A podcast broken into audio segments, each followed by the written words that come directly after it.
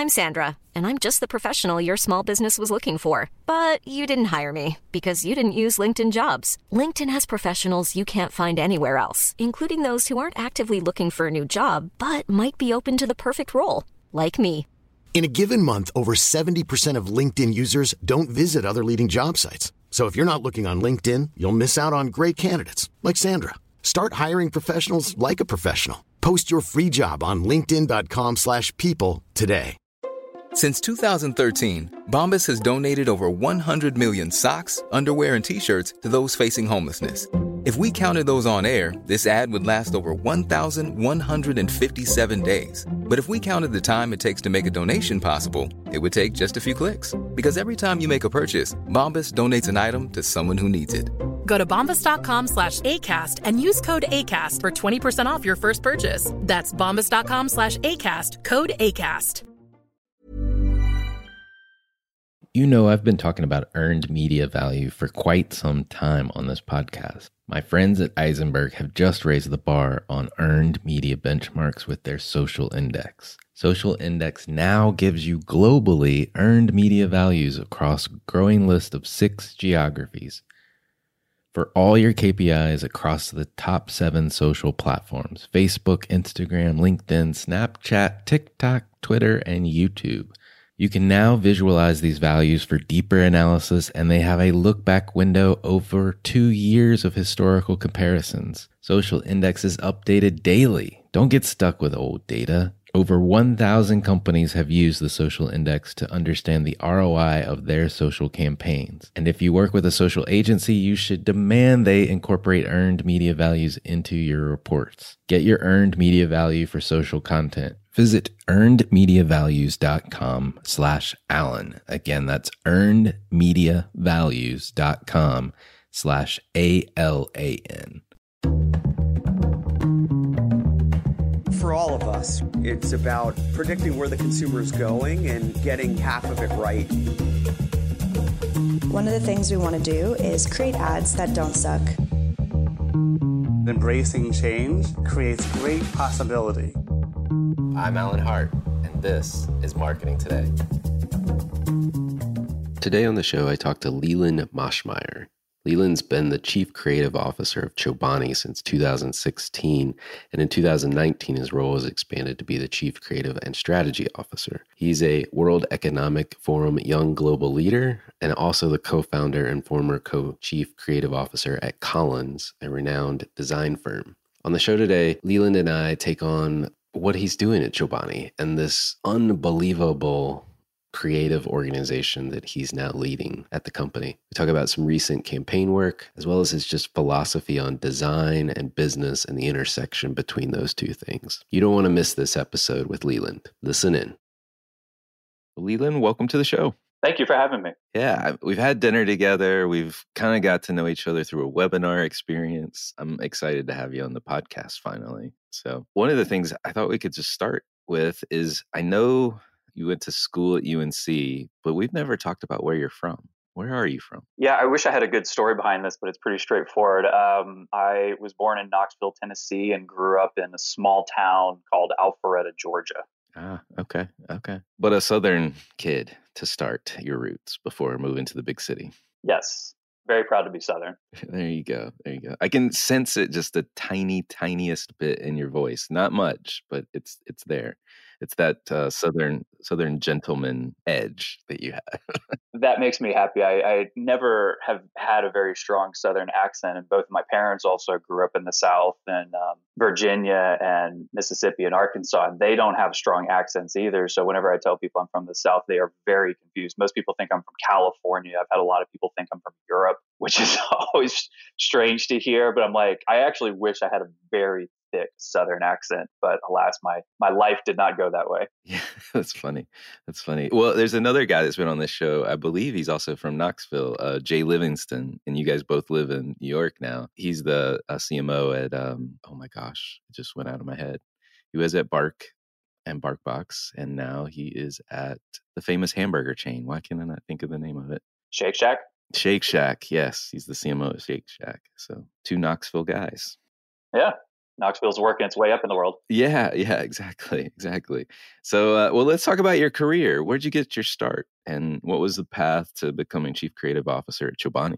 So, coming out of college, I actually freelanced in design for a while, for maybe about a year or two, and then ended up getting a job at a mid-sized ad agency in North Carolina called McKinney, where I had interned during college. I didn't have a portfolio, like an advertising portfolio, so they wouldn't hire me as a creative, but I was also really fascinated with the strategy side of the creative communications world. And so I ended up taking a job as a strategist for a few years and moved up the ranks there. Then decided that while advertising was a lot of fun and I really enjoyed it and learned a lot, particularly about the business of creativity, I really missed design and wanted to get back into that. And so through a series of fortunate events, ended up meeting a gentleman named Brian Collins. And he and I just immediately clicked with each other and decided to start a new design firm with each other. And so we were both co-founders of the design firm Collins in New York City, and I had done that for almost a decade when Chobani called me. And while Chobani was a much lesser known, smaller company at the time, I was really fascinated by the opportunity I saw there, which was not so much just to go and be the first chief creative officer of Chobani, but to apply design to organizational transformation. Because Chobani had huge ambitions and they were at the time mainly just selling Greek yogurt, and a lot of people didn't even know how to pronounce the name. A lot of people called it Kobani. So I was really fascinated with that idea. And I'd also come to a point in my career where I didn't want to sing the songs that other people wrote. I wanted to write the music myself. I wanted to really be able to own a whole brand, soup to nuts. And so the Chobani opportunity offered that. And it was a really exciting, unique opportunity that I, I jumped on that train and was excited to see where it took me. You jumped on the train and, and you made it into a flying jet, I think. You've built one of the most successful internal agencies, I think, in the world. I don't think that's a stretch. I think that's real. And I, I'd love to just hear, like, where'd you start? How did you do that? And why is it effective for you? Well, first off, thank you. I, you know, I'll, I'll, I'll probably quote you on that. you know, the very first thing that I did was when I was trying to understand the business situation of the company, I started realizing like, oh, this is not only stuff that I've done for a lot of other companies, but this is also familiar to my own experience creating my own design firm. And I always approached it not as how do I build an internal agency, but how do I transform Chobani into a creatively driven culture. And so a big part of it was telling that some of the people that I adopted, uh, some project managers, some production designers, that it was going to get a lot worse before it got better. And that was a, it's probably not the most motivating thing in the world, but I think everyone needed to really understand that change requires going through periods of destruction, periods of learning, periods of being unknown and stuff. And so, really setting the table early on that if we were going to truly become one of not just the best in house creative capabilities, but one of the best creative capabilities in the country, we were going to have to go through a lot of growing pains. And so that was the very first thing I did because I knew that from my own experience starting my design firm, there was a lot of startup struggles and startup costs associated with it. The other thing that I did was because a manufacturing culture is different than a creative culture, I had to do a lot of translating and luckily, I was working with some really fantastic people that I had recruited, like Kwame Taylor Hayford and Lisa Smith, who were instrumental in helping me communicate how building a creative capability was different than just building another department. So there was a lot of high touch, a lot of conversations, a lot of explanation about why payment terms couldn't be the same for production companies when we worked with them as it was for other vendors that the company worked with why salary bands were different for creative professionals than they were for other marketing professionals, why we needed so much headcount to do something that on paper seemed so simple. This was all just stuff that the organization just didn't understand because it didn't have experience building this type of stuff. And there were luckily some people in the HR department who had worked in organizations that had creative capabilities before, so they were sympathetic to it and stuff. So the next step as it sounds like, was about building alliances through trust building and education and things like that. And then after that, it was was a typical startup journey. You try to find your what is typically called product market fit, but you try to do that within an existing organization. What's the most important work that we can be doing? What's the most impactful work that we can be doing? How do we track it? How do we prioritize it? Followed by how do we also not just service where the company is right now, but how do we also start to build the future of where this company can go? And so, a long part of the process while we were building the team, while we were figuring out process, was trying to build the future of Chobani while also servicing where the company was at that moment. So, a lot of people don't understand this, but while we were building the plane, we were not just flying a plane, we were trying to fly two planes the future of Chobani and the present day of Chobani. And again, luckily, because we were able to set expectations early, because we were able to kind of put on paper what the journey was going to look like, people understood why they were working extra long. They understood why there were difficulties. They understood why a process that we put in place on Monday was all of a sudden upended on Wednesday and a completely new process put in. It was just a lot of learning and exploration and experimentation. And then the last thing I'll say, and there's so many things I could say about this, but the last thing I'll say is this. From day one, we did not want to build an internal agency. Instead, what we wanted to do was we wanted to build a creatively centered and driven marketing capability. So we never named our agency. We actually even stopped talking about it as an agency. We never wanted to separate ourselves from the rest of the organization. We never did the typical financing model of an in house agency, which is a chargeback model, which essentially you treat the in house agency the same way you would an external vendor. You send a brief, they, the agency bids, and then the people who hold the money decide do I want to pay that or not? And do I want to pay, you know, hire someone else to do it who can do it cheaper and faster? There's a lot of in-house agencies that do that and they've, they've been successful at that. That just was not going to work for us. And so what we did was the funded model where we had our own budgets. We ran the mark, the media budgets and everything was oriented towards the idea of does this enhance the creative work?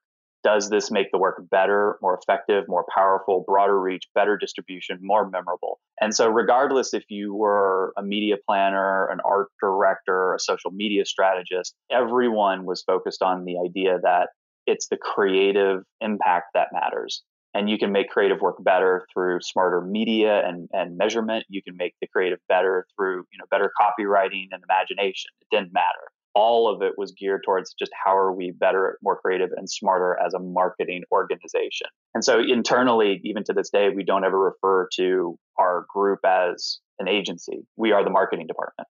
Got it. Got it. One of the things that over the interactions that we've had that kind of struck me is I first met you, I thought, oh, okay, a, creative background or, or, you know, this is going to be a creative person. And then from the first moment, I think you started speaking, we, we were quickly talking about game theory and uh, business concepts, uh, and then flash forward to a webinar, and you know you're you're talking in terms of CPG business terms, and and I honestly like the more I, I listen to you, the more I'm like I understand why advertising early on in your career wasn't a good fit, and that you wanted to move to design, but you're also a pretty savvy business person. And how do you how do you think about the intersection between design and business? Because it, it seems like it's playing at the intersection of why you're successful. Yeah. Um, the challenge with me is that people have never known what to do with me because I don't necessarily fit into a box. And I had one person really early on in my career say, this was the advice they gave me. They said, you're going to have a hard time getting a job for most of your career because you don't really fit into any of the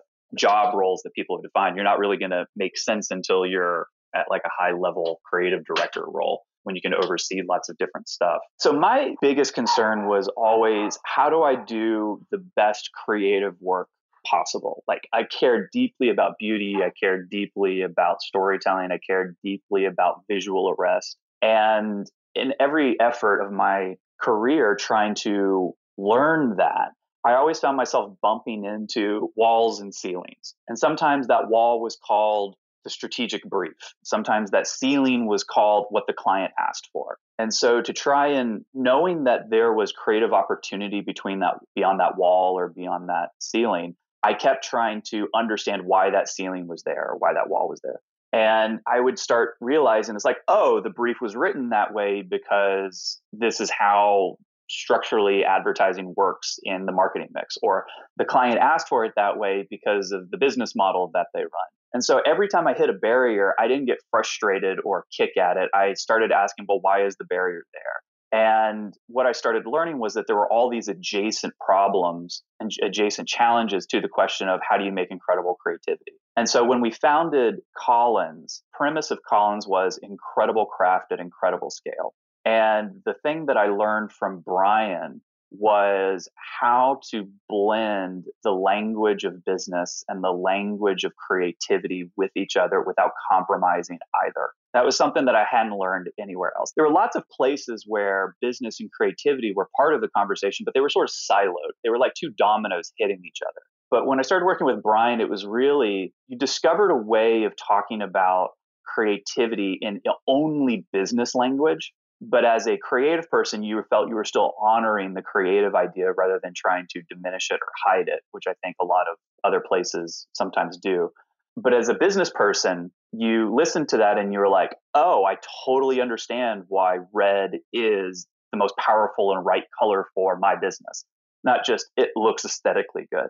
And in addition i've always been fascinated by systems. And I think that's where business and design overlaps a lot. There's a lot of conflict in the question of what's the difference between an art director and a designer. Advertising agencies tend to think designers are production designers, the person who just goes and makes the mechanical or the image that the art director came up with. And I, I, just think that's wrong. In my opinion, an art director is someone who knows how to craft a beautiful image. A designer is someone who knows how to build a system a working system of symbols and images and language and color that can be scaled up.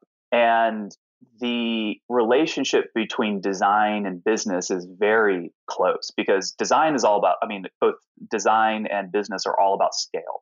They're all about systems. They're all about how do things work together to achieve a business goal. And you know, you even see, you know, IDEO creating business model design as a discipline within what they do. So design is is a much broader discipline even than how I'm describing it right now, but that's a whole different conversation. So it was a natural affinity for me to have this deep understanding and love of design and translate that into understanding how businesses work. What are different business models? What's the construct of different campaigns? Even finance. Like I've, I've started to get really into finance and understanding finance as, in many cases, a design problem. So for me, all of these adjacent worlds and adjacent conversations to the question of how do we do incredible creativity that moves people are all design related. So I've never felt there was a field too far for me to go. I always felt like it always sat within design, whether in the immediate situation or later on. So I was always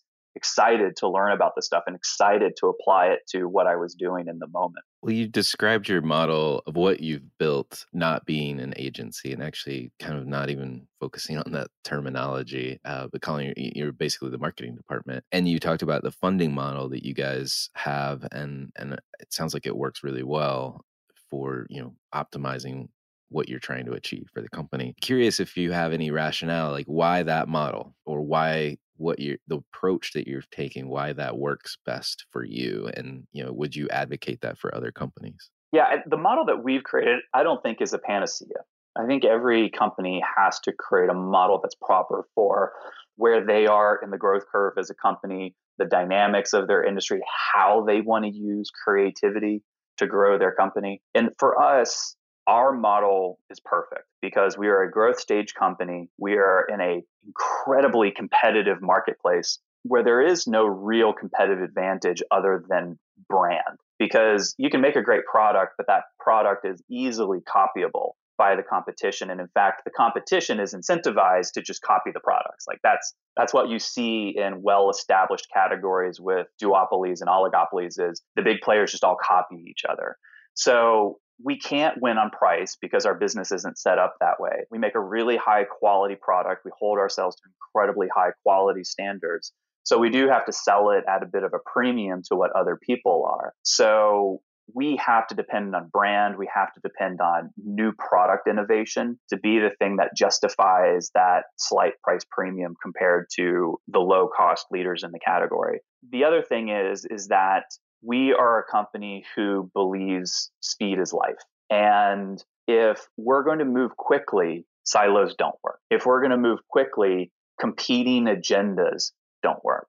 If we're going to move quickly, append conflicting value sets among people who have to collaborate with each other don't work. So, with creativity being an absolutely critical component to our growth plans, we needed to make sure that everyone was aligned who was a part of that process. And so, over the course of this, wasn't something that was established immediately, but over the course of my tenure at Chobani, what we've integrated into my team is all consumer marketing, all design, product innovation strategy, oftentimes go to market strategy, as well as mergers and acquisitions. And these are all growth related activities. These are all creativity related activities because they are inherently about growth. So by bringing all of this together and putting at the very top of it creativity, how are we doing this better than the competition? How are we making a product that is differentiated? How are we making a product that is 10 times better than what exists out there?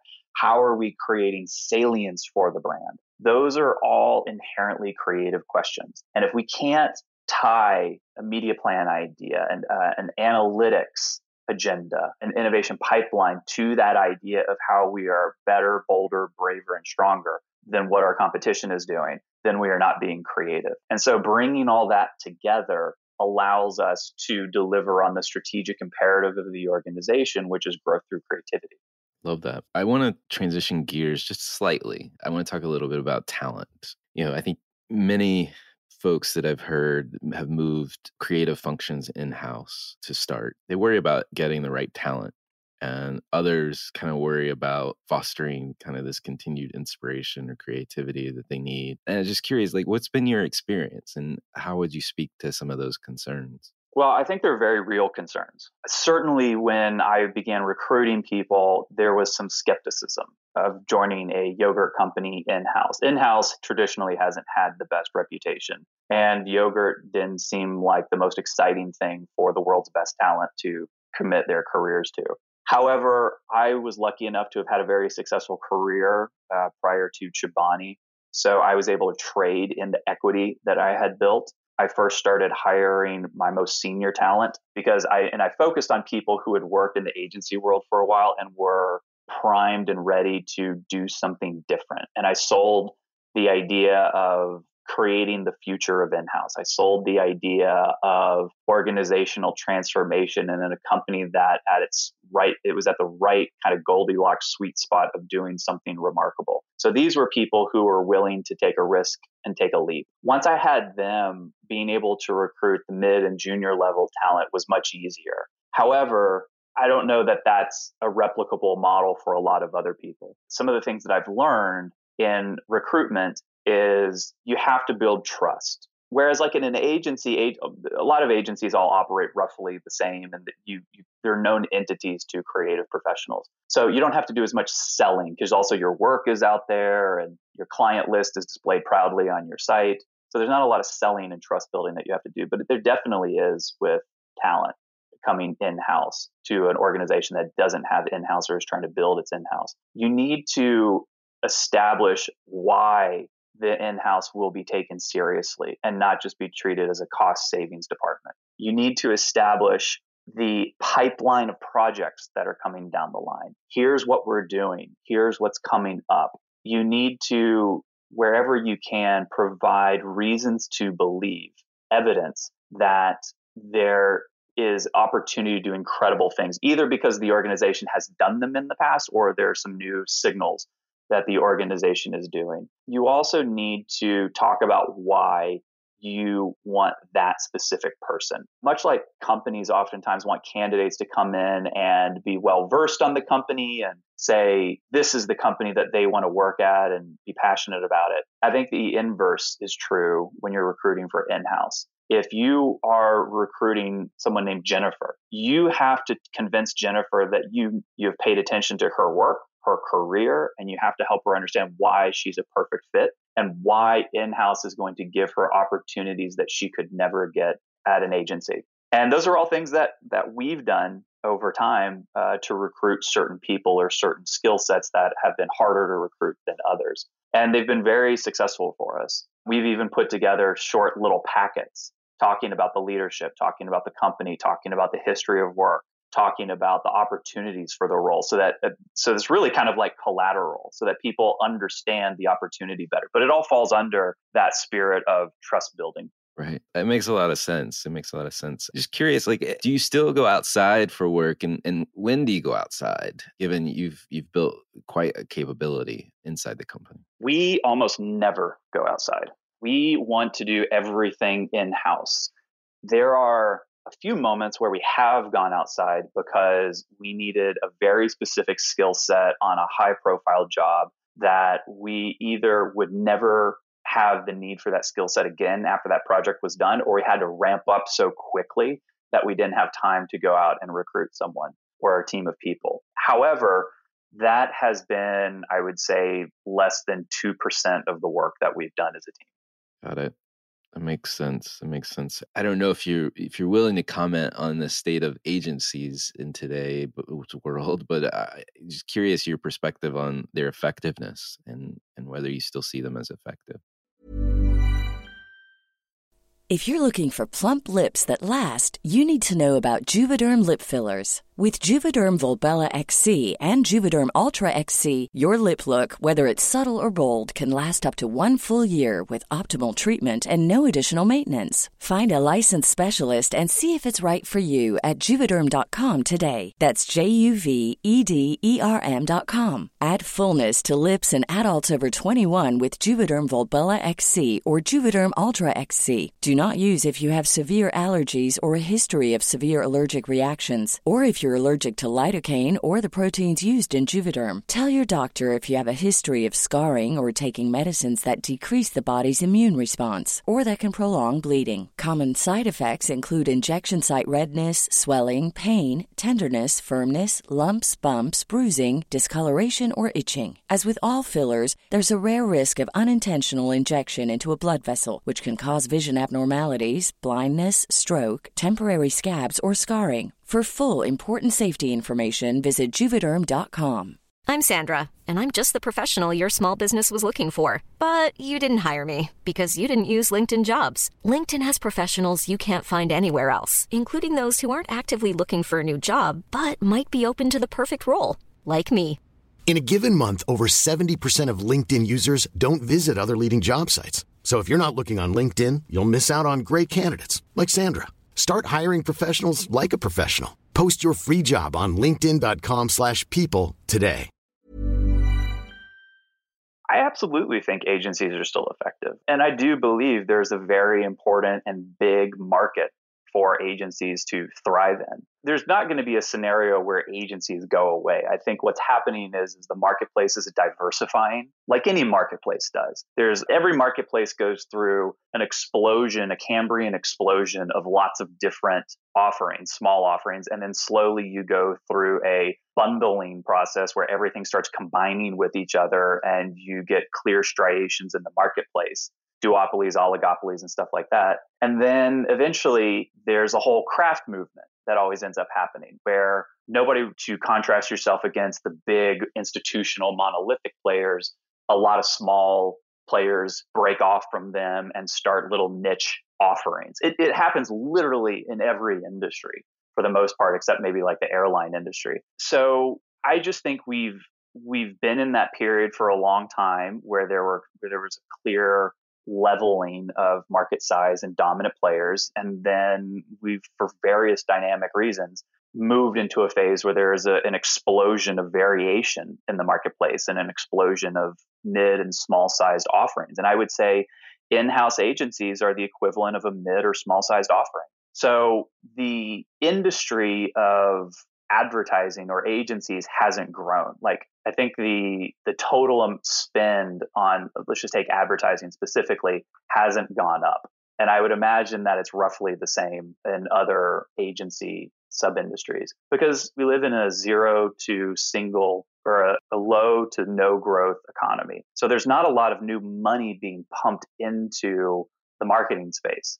There's it's just being shuffled around and split up. So I think what's happening with a lot of these big agencies is that they're right sizing for the marketplace. They'll never go away and there will still be awesome players. And there are still a lot of mid and small sized agencies who are doing incredible work and are growing at a pretty rapid, dependable, resilient clip. But because they have a smaller share of voice in the trade publications, it sounds like the sky is falling on all agencies. It's really the big guys who have the largest share of voice because they're the ones that all the journalists are looking at. So if they're having troubles, then the then the narrative of the sky is falling is becomes the dominant narrative. But if you really do a true survey, particularly of the middle and small sized agencies, they're doing quite well. Got it. Got it. Well, we started off talking about how successful you've been bringing the work in house at Chobani. Any advice for somebody that's maybe just getting started on that journey? Yeah, I think like starting an in house capability, whether it's a true in house model or a department evolution, you have to look at it as a startup, an entrepreneurial experience. And in any entrepreneurial experience, you have to find the market opportunity that you're going to build a business around and provide value to. Because if you don't do that internally, and I, I made some of these mistakes early on as well, you're going to be you're going to be recruiting people who won't have much to do within the company. You'll be trying to do work that the company doesn't want to do because it, it's not what the company needs to grow the business. And you'll be very frustrated. So you have to match the model of the agency and what the agency produces and what the talent is for what the need is at the company. And that need within a company is always, always the thing that's going to help it make more money. Sometimes it saves more money, sometimes it makes more money, top line and bottom line. But you really need to understand where that opportunity is. If it's a company that similar to Chobani is really dependent upon brand and differentiation, you're going to build that differently than if it's a company like a financial company, which actually doesn't need to do that, which really just needs to fill its content pipelines with a constant stream of fresh content that's a different model that you're going to be building. And if you build the first model for like the financial institution that I just described, you're going to be extremely frustrated because you're not going to get any traction or any support or any buy in, or your work's not going to get out because you're not delivering what that quote unquote market needs to grow. No, that's good. That's fantastic insight. Good advice, too. So I'd love to pivot a little bit and talk about some of the work and a recent launch that you guys have done around oat milk and the campaign of Almost Milk. It's pretty fascinating. One, because most of your historic products have been dairy based, um, and here you're you're stretching, you're innovating, if you will, into adjacent areas. What was the brief, or how did that get started? Well, we knew we wanted to move into the dairy alternative space for a while. Our mission is not better Greek yogurt for people, it's better food for more people. So we are a food company. We are not just a yogurt company. Yogurt just is where we started. So the question became, well, what base do we want to invest in? And that was a very tough challenge because there's there's a lot of bases out there and a lot of them have gone through the hype cycles of boom and bust. And it wasn't until we came across oat and really started playing with oat that we felt that it had the taste appeal, the sustainability story, the versatility, that we believed a dairy alternative needed. So once we committed to that and built a factory to produce it, the question became how do we market it? Because the standard playbook for any dairy alternative is to demonize dairy products and say yours is better. We couldn't do that. Obviously, the vast majority, if not all of our revenue comes from dairy products. So, how do we honor dairy products, but at the same time talk about what's great about these oat products. The first insight that we leaned on really came from the fact that people aren't totally abandoning dairy products. Pretty much everyone who's drinking plant based products is really a flexitarian. They tend to minimize the total amount of dairy they take in their life. So if you're drinking a plant based milk, you're probably also eating cheese. You're probably also using coffee creamer or eating butter and things like that. So it was really more of an amount issue rather than a abandonment issue. The other characteristic that we really leaned into was the reason for the hype cycle. Because a lot of these products are billed as milks, that's the language that's used, people come in with expectations.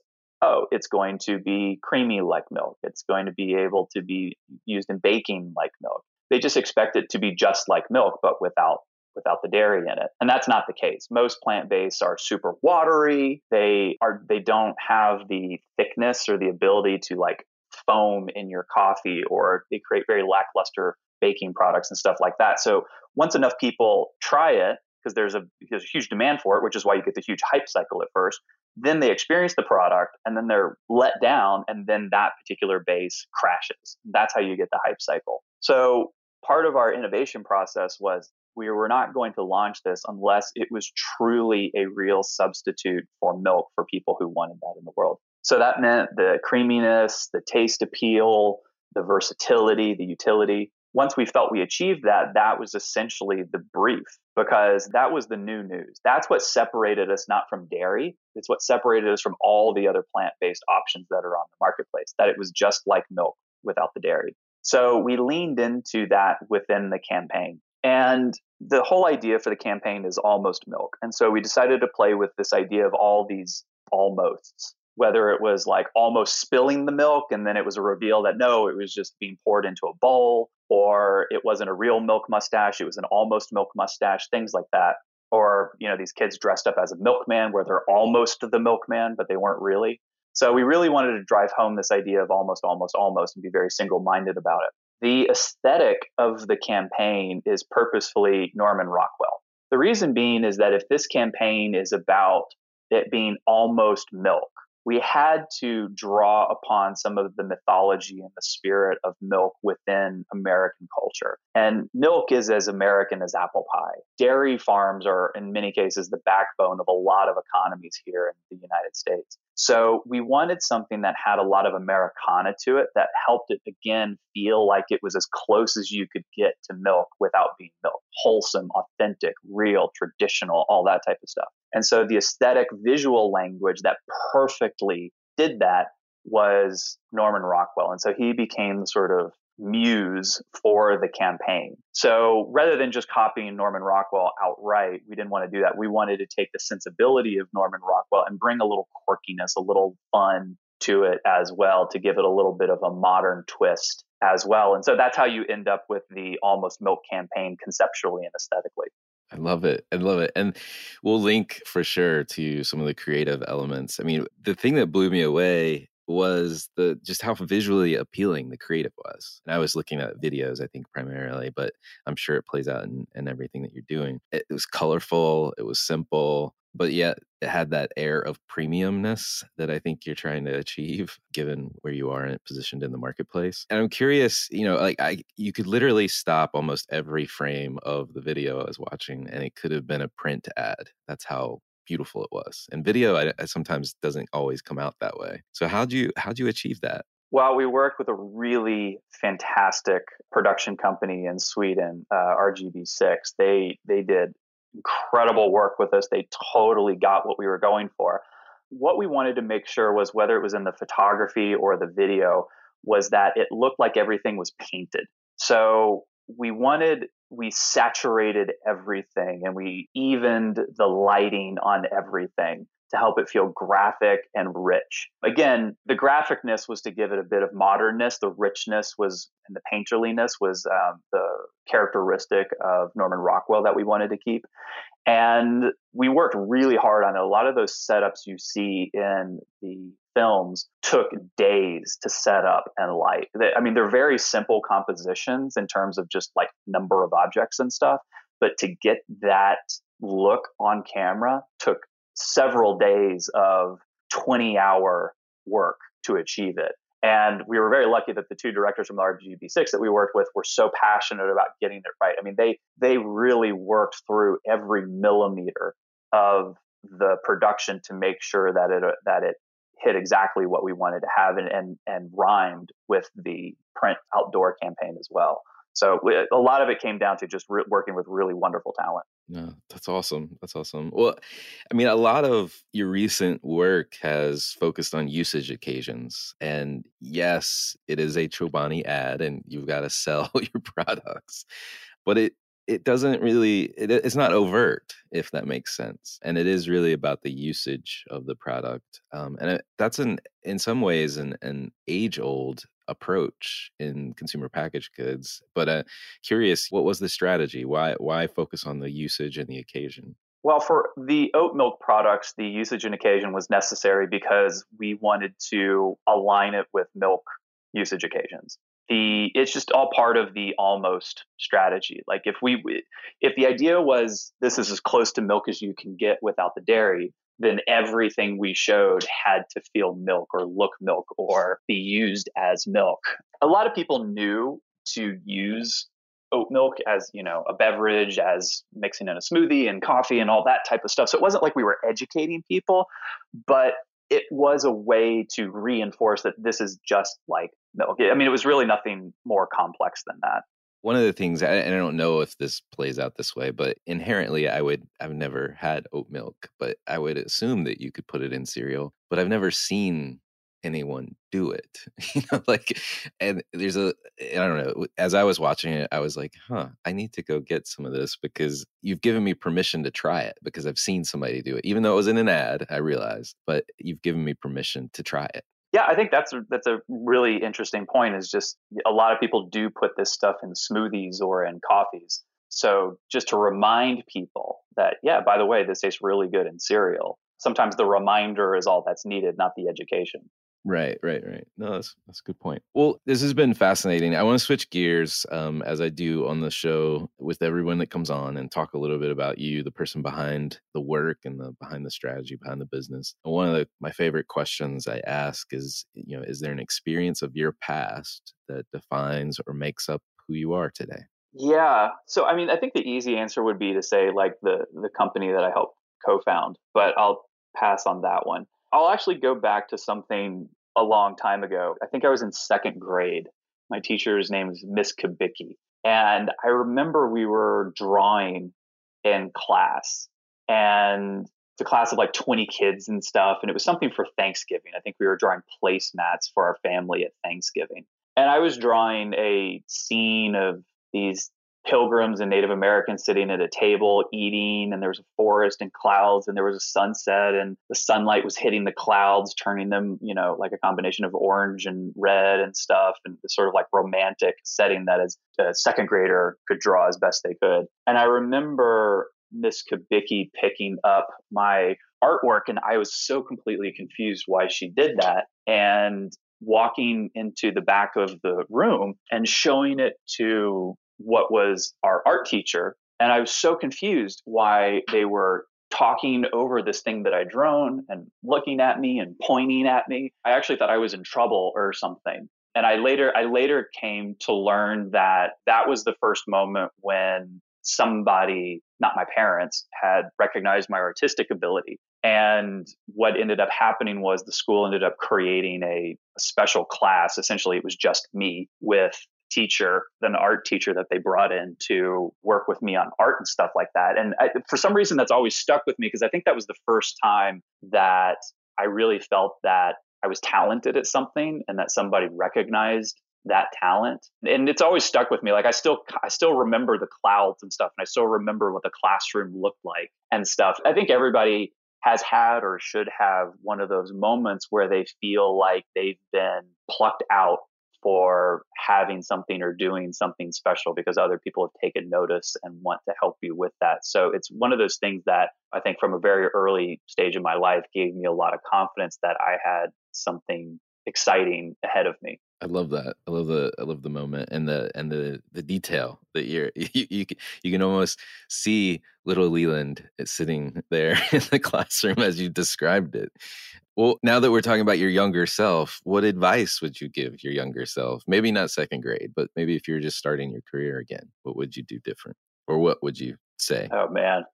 Part of me is like, well, I'm I'm very happy with how my career has progressed and where I am and stuff. So on one hand, nothing, but on the other hand, to truly answer the question, I think the thing that because of who I am, I love absorbing information and I love knowledge and I love learning and I love kind of building my brain as if it was a bicep, right? Instead, what I've learned over a period of time is that that's important and that should always be a lifelong thing. But when you overinvest in your brain and you underinvest in building relationships and a network around you, your brain at a certain point in your life doesn't matter anymore. No matter how much knowledge you have doesn't matter because you don't have the networks to activate that knowledge. So the advice that I would have to my younger self is invest in building relationships and a network as much as you invest in building your brain. Well, on a personal note, are there um, brands or companies or, or causes that you feel you follow or you think other people should be taking notice of? I don't really pay attention to my industry much, to be honest with you.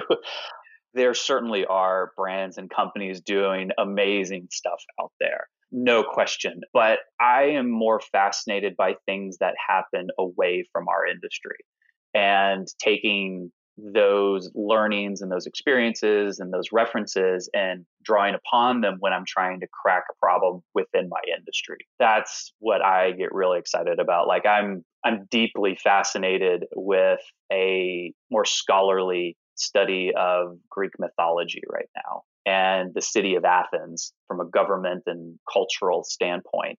And I'm finding so much in those studies that are fueling what I'm doing in my professional life, much more so than if I were reading a trade publication or case studies or anything like that. I love that. I love that example. I mean, I've heard people say that before, but not to that degree you know they, they may say well you know i remember somebody early on in the in the podcast journey you know working for a cpg company and said you know i'm really paying attention to entertainment brands. And i thought yeah outside category thinking like what what's what's moving people to consume over and over an entertainment platform if you will. Um, but i've never i don't think i've seen somebody take it to to that level of going back in time and, and studying other civilizations or other other structures if you will. Um, so that's fascinating thanks for sharing that. Yeah. And it's not even that. Like in, in my career, like I've I spent 10 years deeply fascinated by systems dynamics. And that has informed a lot, a lot of how I think about designing departments and designing businesses now. That's fascinating. Well, last question for you, a little bit closer to marketing than uh, the city of Athens. Just curious, your, your top of mind. Like, what do you feel like is either the largest opportunity or the biggest threat that's facing marketers today? I think the biggest threat is the diminishment of creativity. I think creativity is in many ways under attack because it's not measurable. And if all marketers, both client side and otherwise, continue to move towards only things that are measurable, we will exist in a world of just optimization and be stuck in paths and never be able to evolve out of them. There's a lot of people believe that when they find success, you have to keep measuring it and you keep have to optimizing against it. But what that doesn't do is, is it doesn't help you realize whether you've found success on a small mountain or a big mountain. And if you can get to the top of that success, are you, is that really the tallest mountain you can be standing on? And creativity is one of those things which helps you find the biggest mountain. And there needs to be much more emphasis, not on necessarily just disproving that performance marketing is filled with flaws and transparency issues and trust issues and stuff, though I think that is an important realization that everybody needs to have. But there needs to be more emphasis on the positive, meaning putting into creativity and understanding of how do you measure it. Like there's one thing that I'm a bit fascinated with right now. I have no idea where it's going, but there's a thing in math called an indirect proof. The idea of proving something by proving by disproving the contrarian or showing that the contrary the contradictory part of that proof is false. I don't fully understand it, but I'm sort of learning about it right now. But what's interesting to me about it is that creativity is is very difficult to measure, no question. I, I tend to think of creativity as a bit of a black hole in the sense that you know it's there and it's having an enormous impact on everything around it, but you can't see it.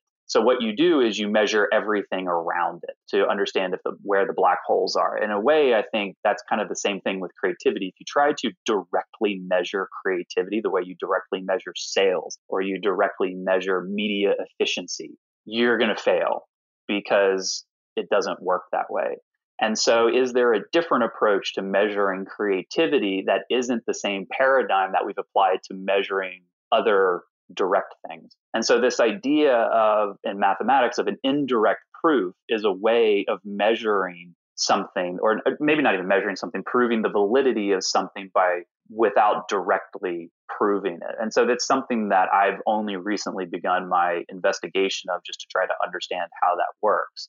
But there needs to be a very concerted effort to understanding the impact and the ROI of creativity in organizations and in a way that is unique to creativity as opposed to taking the metrics of sales, which is transactional, and applying that to creativity, which is not transactional, and saying, did creativity have an ROI?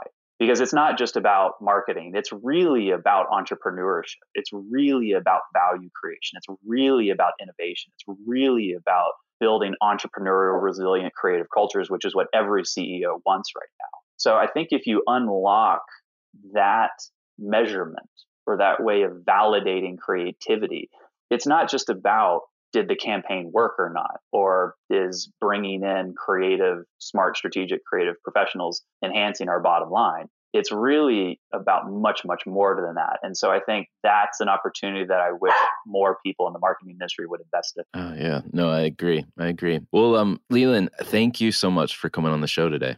It's been fascinating. Yeah, thank you. It's been a lot of fun.